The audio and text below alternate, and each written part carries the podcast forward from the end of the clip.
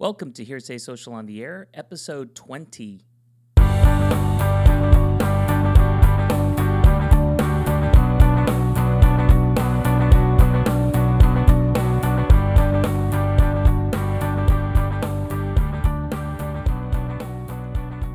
Coming to you from our San Francisco World headquarters, welcome to Hearsay Social on the Air. I'm Victor Gaxiola. I'm Ronny Kerr. So, very special show today. I know we've uh, kind of building it up leading up to the show, right? We sure have. we kind of like really promoting it. And I think part of it is the fact that, you know, when you start thinking about us developing an employee spotlight series, you're looking at, you know, interviewing people from all the various regions, all the different departments, if you will, that have been working within our group. And hopefully you've enjoyed that. Um, but, you know, we all talk about the origin story of what started Hearsay Social, what really got it going. And so today, we're excited to have Clara join us to really share her thoughts and look back at the past five years of our history and then start looking towards the future. So, yeah, um, I think we've been promoting it for a good reason. I mean, I'm I feel pretty privileged that I get to sit with Clara on on many of our, you know, press opportunities, meeting with journalists and others, and and I've got, I've heard the story a few times, but you know, it's it's a great story, and and it's and it's fun to hear directly from from Clara's mouth Yeah. um, how it all got started and how we've evolved and where we are today.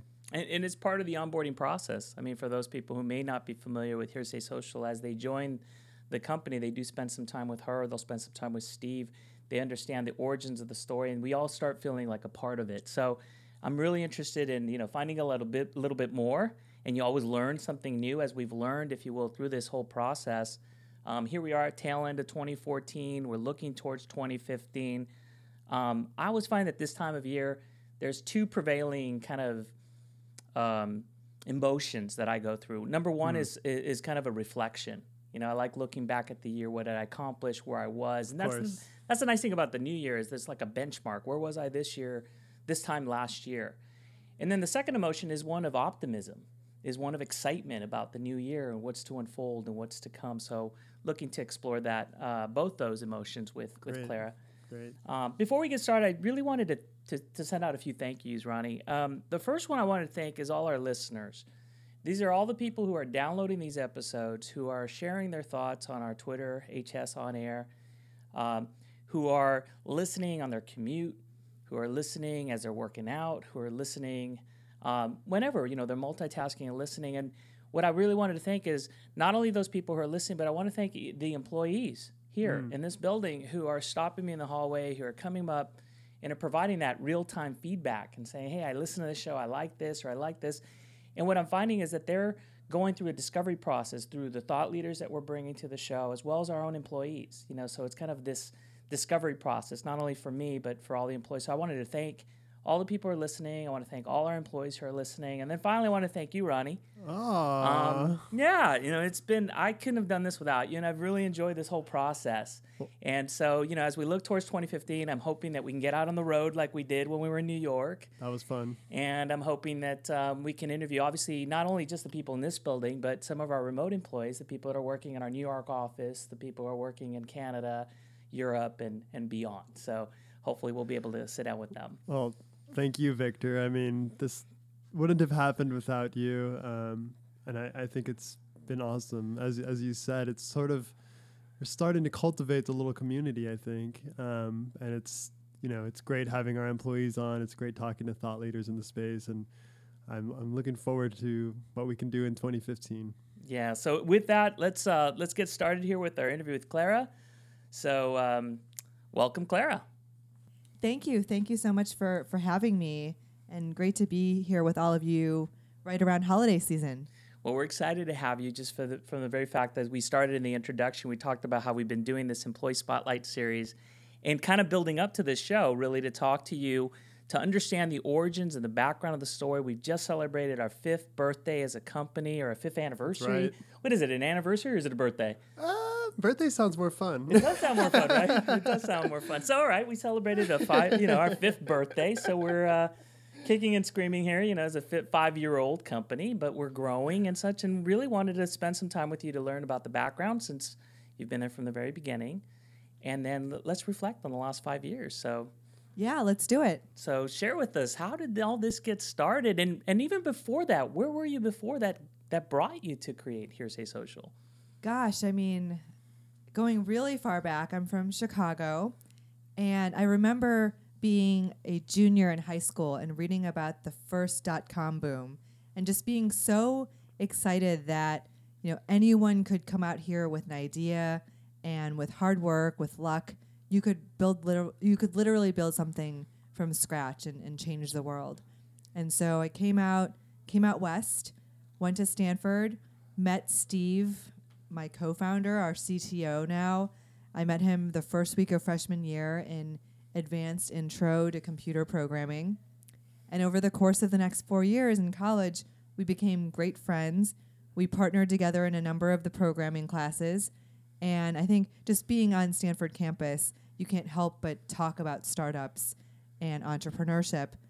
And we would often we would often daydream and, and talk about what if we could start a company together.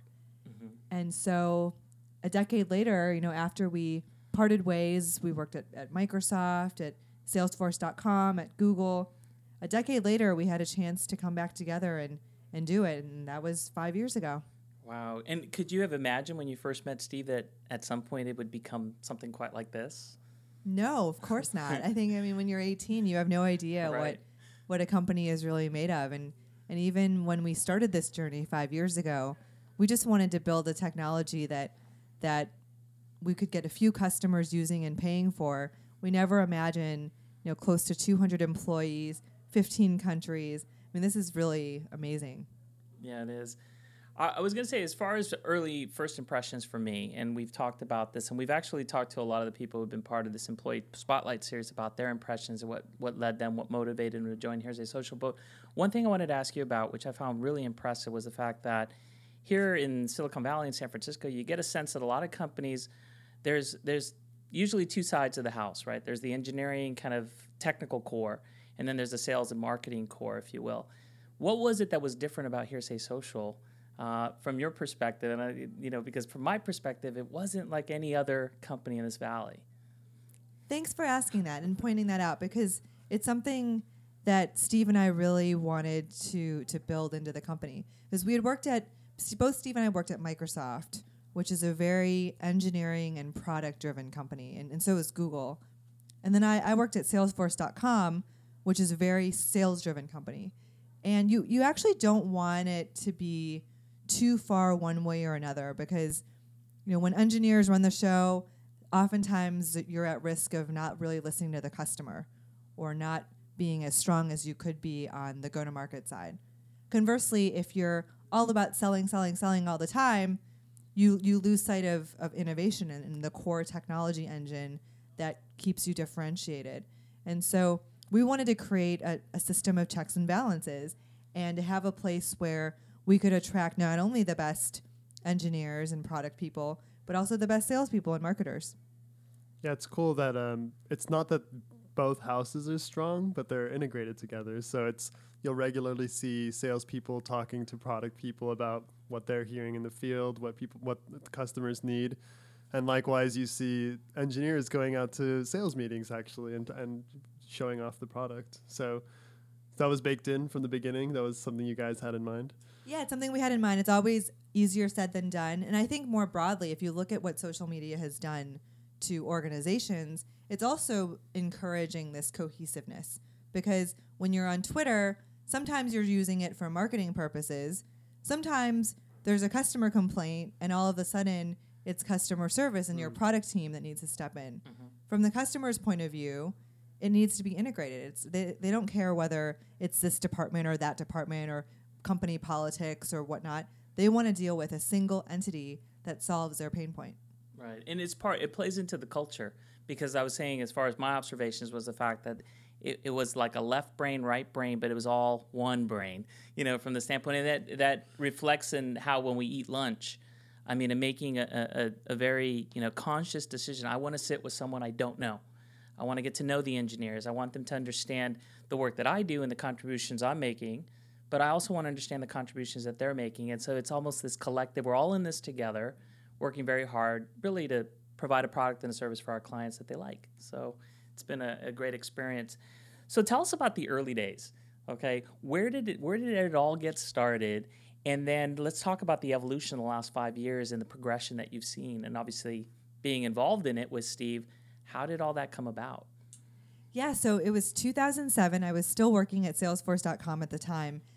In my spare time, I built a Facebook app just for fun, didn't even tell anybody about it. And it ended up going viral because of the viral nature of these social media sites.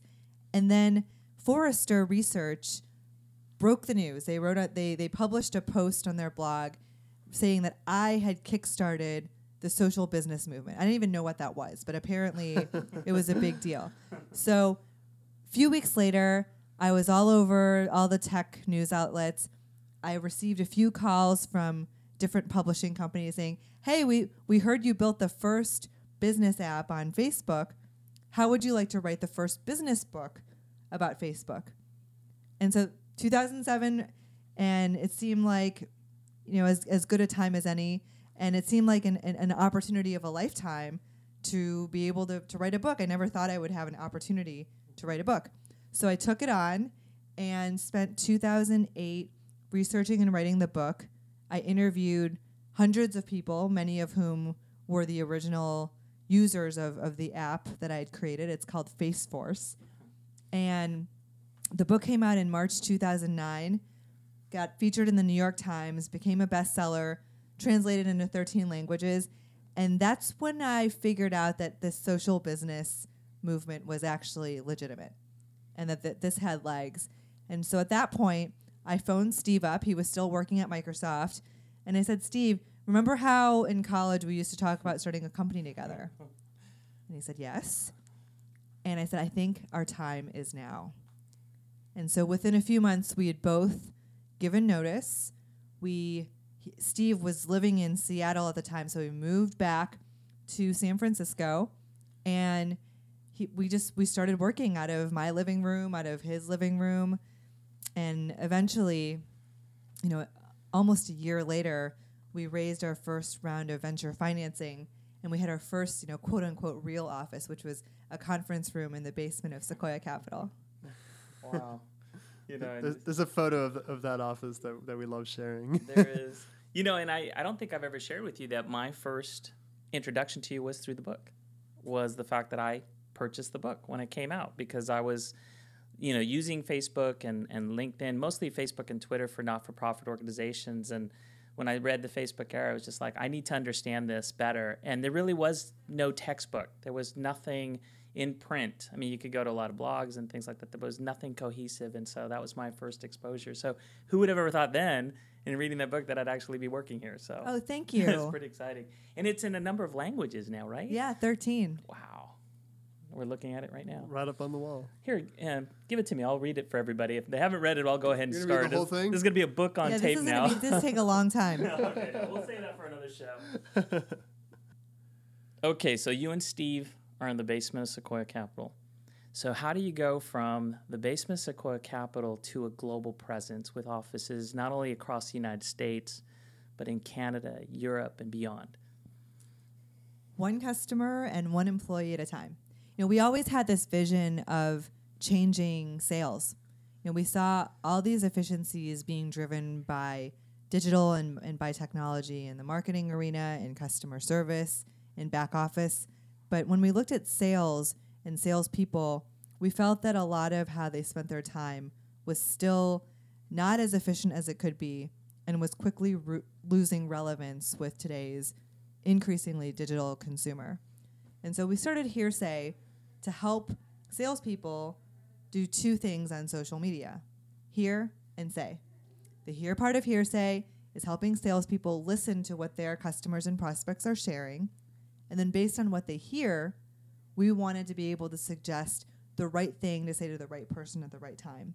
So it was a simple vision, but we, we literally we started with our first customer who was an Allstate insurance agent, Jimmy Smart, based in southern uh, southern southern Georgia rather.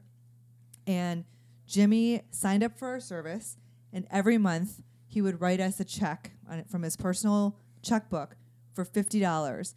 And we when we received that every month, we were so proud. It was our first revenue, We would walk it to the bank and deposit it, and it gave us a sense of obligation to do right by Jimmy and make sure that we were creating a product that was not only delightful and easy to use, but actually providing at least $50 worth of value every month for him. And we grew from there. You know, we grew, eventually we we got all of Allstate and at the time we were still horizontally focused, so we signed on a number of realtors. We had multi-level marketing sales reps using our service. We had car sales salesmen, all kinds of people who whom we felt accountable to to delivering a great service and enabling them on social media.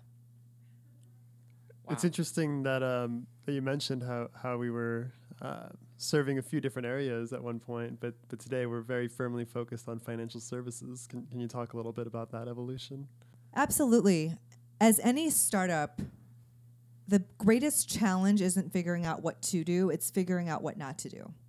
If you were trying to be everything to everyone, that would be very difficult to justify building. But if you're focused on financial services and you know that that's your core audience, it becomes it's a no-brainer. Of course, you're going to build a really robust governance and regulatory compliance set of features. That's right, and we we had some of that from the beginning, but by focusing, we were able to hone in and and create an even more robust compliance tool, and so that's why customers have stuck with us, and we've acquired new ones. That's right. And if you look at any successful company out there, companies much, much bigger than ours, they all started somewhere. You have to focus on your initial audience, know the audience really well, service them really well, and then over time you earn the right to expand your scope. But but that, I think that's the the struggle that most startups have is they don't know when and how to focus. And we're really lucky early on because of our board, because of our advisors, because of our own employees and our own customers that we said, hey, we have to take a step back and let's really make sure that we we put all of our eggs in one basket and do that really well before we expand. I want to maybe talk about employees a little bit because you mentioned you said one customer at a time, um, but you also said one employee at a time is how is how we grew and scaled the company. Um, I think when I joined a little over three years ago, I was around the 40th employee, and now we're quadrupled that. I think. Um, sort of, what what has that process been like for you? I, I know that uh, applicants still talk to either Clara or Steve um, in the interview process. So, just what are you looking for, and, and how how has that been um, just a challenge through the years? We are we are as good as our people are, and I think our people are pretty darn good. But it, it takes time, and we've learned a lot over the years in terms of what kinds of people will succeed here. I think early on in any company, you struggle to, to get anyone to want to join you when you're pre-revenue and you know you really don't have a track record. And as you build it up, it becomes easier and easier on the one hand, but it gets harder and harder because there's there's just there are more people and more layers, and, and you can't spend as much time with each candidate as you would otherwise. Mm-hmm. You know, when you're five people or ten people, every single employee interviews every single That's candidate Right, that's right. you can't do that at at our size. So I would say, you know, what I look for, because we still do founder interviews at our size. It's really time consuming, but I think it's it's important. I look for people who come in sharing our values. You know, number one, focus on long term customer success. How have they actually when, when it when it counts, when it when it's costly, when it hurts, what have they demonstrated that they're willing to go the extra mile for the customer? Second set of values win together, lose together. Are they collaborative?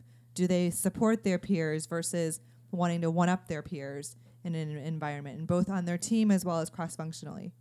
And then the third one, our favorite, GSD, you know, get stuff done, so to speak. Are they more than just talk and more than just ideas? Do they actually execute?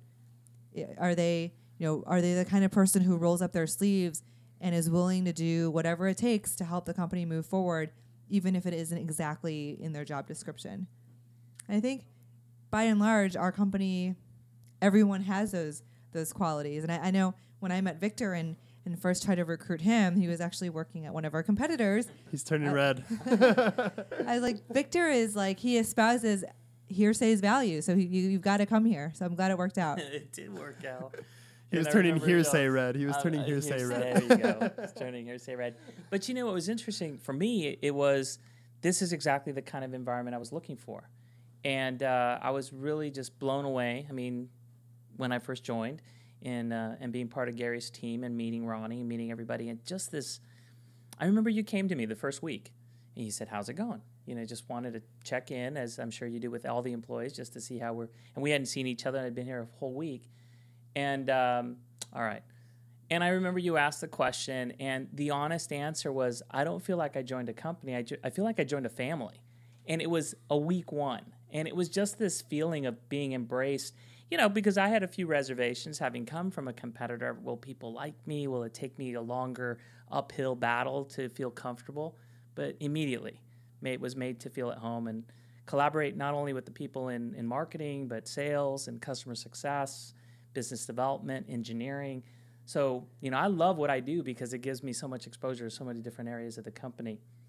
So, let's talk about your day to day because I see you're in, out, you're traveling, you're on front of cameras, you're out ta- speaking in conferences. So, tell us what is it about your day to day, or maybe for in your case, it'd be like week to week.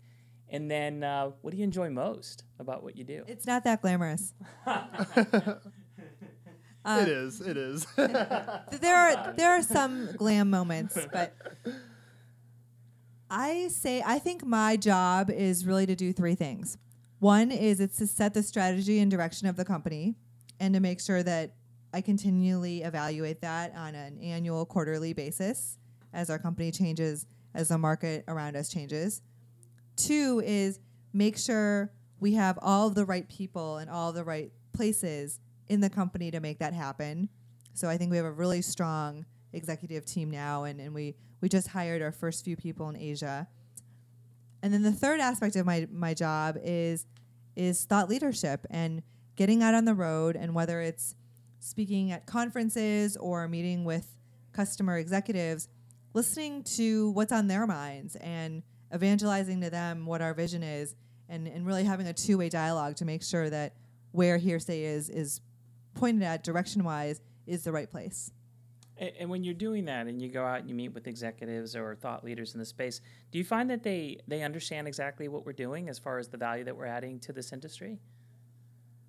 Yes and no. I think at a high level, almost every company we meet with, and maybe this is why they meet with us in the first place, they understand that they come from an industry that needs to be modernized and they need it's their job to digitize their firm. So they view us as being a partner in doing that. But oftentimes they don't they might not know the specifics of how we do it. And so I go, I, I go with our sales team, our customer success team to explain to them this is this is exactly how we help you digitize your firm starting with social media but not limited to social media and then this is what we need from you to make it successful. Because it's not just as simple as buying software and and just throwing it over to the customer. There's actually a lot of work that's required as, as we see from the best program implementations people actually taking the vision and operationalizing it through a series of, of steps. Right. And I'm glad you, you said the word partnership because it sounds to me like the recipe that started with customer one out in South Georgia hasn't changed because of the emphasis and the investment we make in our customer success team. You know, insofar as ensuring that, as you said, your job, I think is everyone's job here, is to make our customers more successful. So it's partnering with them to do that for them. And so that they see the value in the product, they see the value, what it, what it, what our value, you know, they see the value what we're creating here. Yeah, it's it's a, a shared mission that we have with our partners, with our customers. So we've partnered now with a number of customers across the entire the financial services and insurance, banking, wealth management, and asset management in the mortgage industry. So I'm kind of curious, from your perspective, what is what has been some of the biggest changes you've seen in this industry? And I know it's kind of a broad base, but changes you've seen in the industry to the point of where we are now, so that we can get to the conversation where you think it's headed. The industry is going through major changes. Technology is a big part of that in terms of of both the underlying infrastructure of the industry as well as the way that technology influences consumer behavior. You know, consumers now you know, when you by the time that they're willing to talk to one of your agents or advisors, they're already 57% of the way through their buyer's journey because they've already Googled you, they've already read about you online, they've already checked you out on Twitter and asked their friends whether you're a reliable firm and advisor to work with.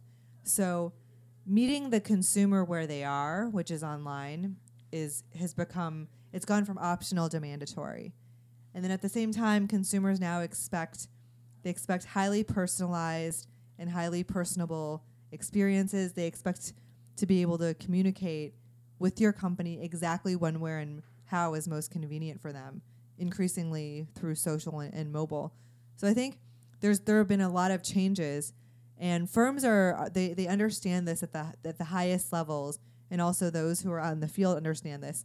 But I think we still have a ways to go in terms of operationalizing and making sure that every agent, every sales manager, everyone on the marketing team is thinking social and digital and mobile as a part of all of their other initiatives. Yeah, it was interesting just for me seeing how much the conversation has changed at some of these conferences that we visit. Um, I mean, a few years ago, if you went to a SIFMA conference, the question was, should I be on social media? Um, and, and if I do, how do I do it? Now, I, I think at SIFMA Social a, a, month or two ago, um, it was really, if you're not there, you're late. Because what we're talking about right now, and everyone at the table right now is talking about, is we're there and how do we make it more efficient? How do we um, evangelize across the organization, like you said? So it's we really have come a long way. Well, and from a practitioner standpoint, I mean, we're starting to see even senior leadership usage of social yep. media increase. Uh, I had the good fortune of sitting down with uh, Tash Elwyn from Raymond James to talk to him, and he's a practitioner. He uses Twitter, and it's really interesting how the embracing at that C level or senior level makes a big difference in the adoption that follows within an organization because they're able to see up the you know the chain of command hey if my president if my ceo is using social media what's to stop me? Mm-hmm. what's my excuse? This is one and this is my own personal thing. When the pope got on twitter i thought no one that's when you know it's real. Yeah it's real. If the pope is tweeting then you know there's no excuse for, for there's no real excuse for anybody else avoiding it at this point well and it's like any new technology i remember you know when typewriters first came out people first no one used it then offices bought it, but then you had your secretary do it. And then pretty soon it was that wasn't enough. Everyone has to type.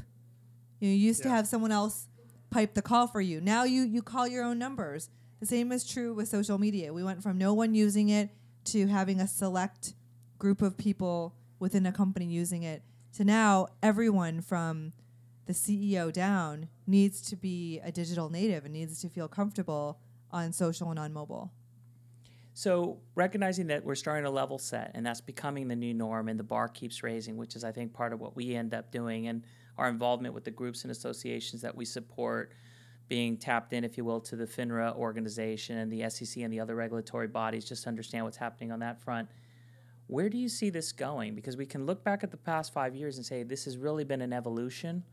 You know, I used to say it's it's a revolution at an evolutionary pace when it hmm. comes to social media and financial services.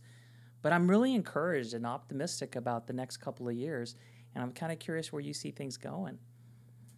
Yeah, I would say I would say two things. One is that we will increasingly see social media more integrated across other digital channels.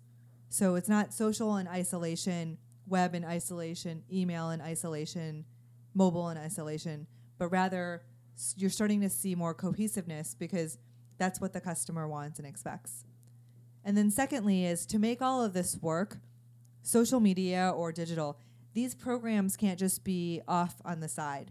They have to be deeply and fully integrated with standard operating procedure. So, how somebody sells, how somebody gets onboarded as a new sales rep, how someone gets coached by their sales manager. And as part of that process, you know, oftentimes the, the hardest part is organizations have to decide what they're not going to do so that they can clear the capacity, the mental capacity, and also the time to focus on these new mediums. And it could be things like focusing less on yellow pages or focusing less on cold calling and less on traditional seminars and shifting more of the budget, more of the time to these new mediums that are more relevant to today's consumer. So really, it's about becoming more sophisticated in how we approach it. Um, instead of being like a silo at your organization, it's horizontal, running across all the all the things that you're doing, especially when you're interacting with customers. Yeah, it becomes the fabric of how you do business in the in the the fabric of an organization. Yeah, absolutely. And when you talk about the digital native, and it's become almost uh, ingrained, if you will, if you look at the Generation Y and the millennial generation, I think it's the same thing. But beyond that, it is part of who they are. I mean, we often talk about when it comes to social. Uh, I use the, the movie The Internship as the perfect example because I fall more in the Vince Vaughn, Owen Wilson character, right? And then you've got you know the young guys in the in the internship program that they just living and breathing. This is who they are, and so it will, it's never been lost on me. And I've shared this with a number of groups when I've gone out to speak, in saying that for those who are probably in Generation Y and younger, they don't look at being online as a destination. It's where they live, right? And I still, I mean, in my generation, Generation X still looks at it as a place to go, as a destination. I'm going to go online, and these people live there. And so I think that as we move forward, you talk about the digital natives, and as these organizations start embracing social and digital as part of their everyday, as part of the business process, it's a, it's a, it becomes less of something that's new, and it's just who you are. Well, that's right. And if you look at who's getting promoted into these chief marketing officer, head of sales positions, who's getting named CEO, who's being asked to join boards of directors of very large non tech companies, all of these people are digital natives. Increasingly, they are. They have technology experience, they have experience rolling out social projects, mobile projects, and in their personal lives, they're online all the time. And so I think that's the way the world is going, and it's, it's really gone from a nice to have to a must have. So here we are, just a few days away from the new year. And so looking towards 2015, do you have any final thoughts to share with our customers, our employees, our partners, and friends? I just want to say thank you. I mean, what a year it has been. Hearsay, we've gone from 100 employees to basically 180 employees in one short year. We now have an office in Asia. It's it's really incredible, and we couldn't have done it without without you. So our employees, our customers. I know 2015 is going to be even bigger and better than before, and I just I want to wish everyone a happy new year and uh, just say how much I'm looking forward to working with you in the new year. Thanks, Clara. Yeah, thank you, Clara. And on behalf of uh, myself, I just wanted to say Happy New Year to everyone. Thank you for listening, as we said at the beginning of the show. And uh, Ronny, thank Happy New Year to you. Happy New Year to both of you. It's been a, it's been fun. Yeah. Well, once again, Hearsay Social on the Air, episode 20 with Clara. I'm Victor Gaxiola, I'm Ronny Kerr. and you're Clara Shih. Happy New Year, everyone.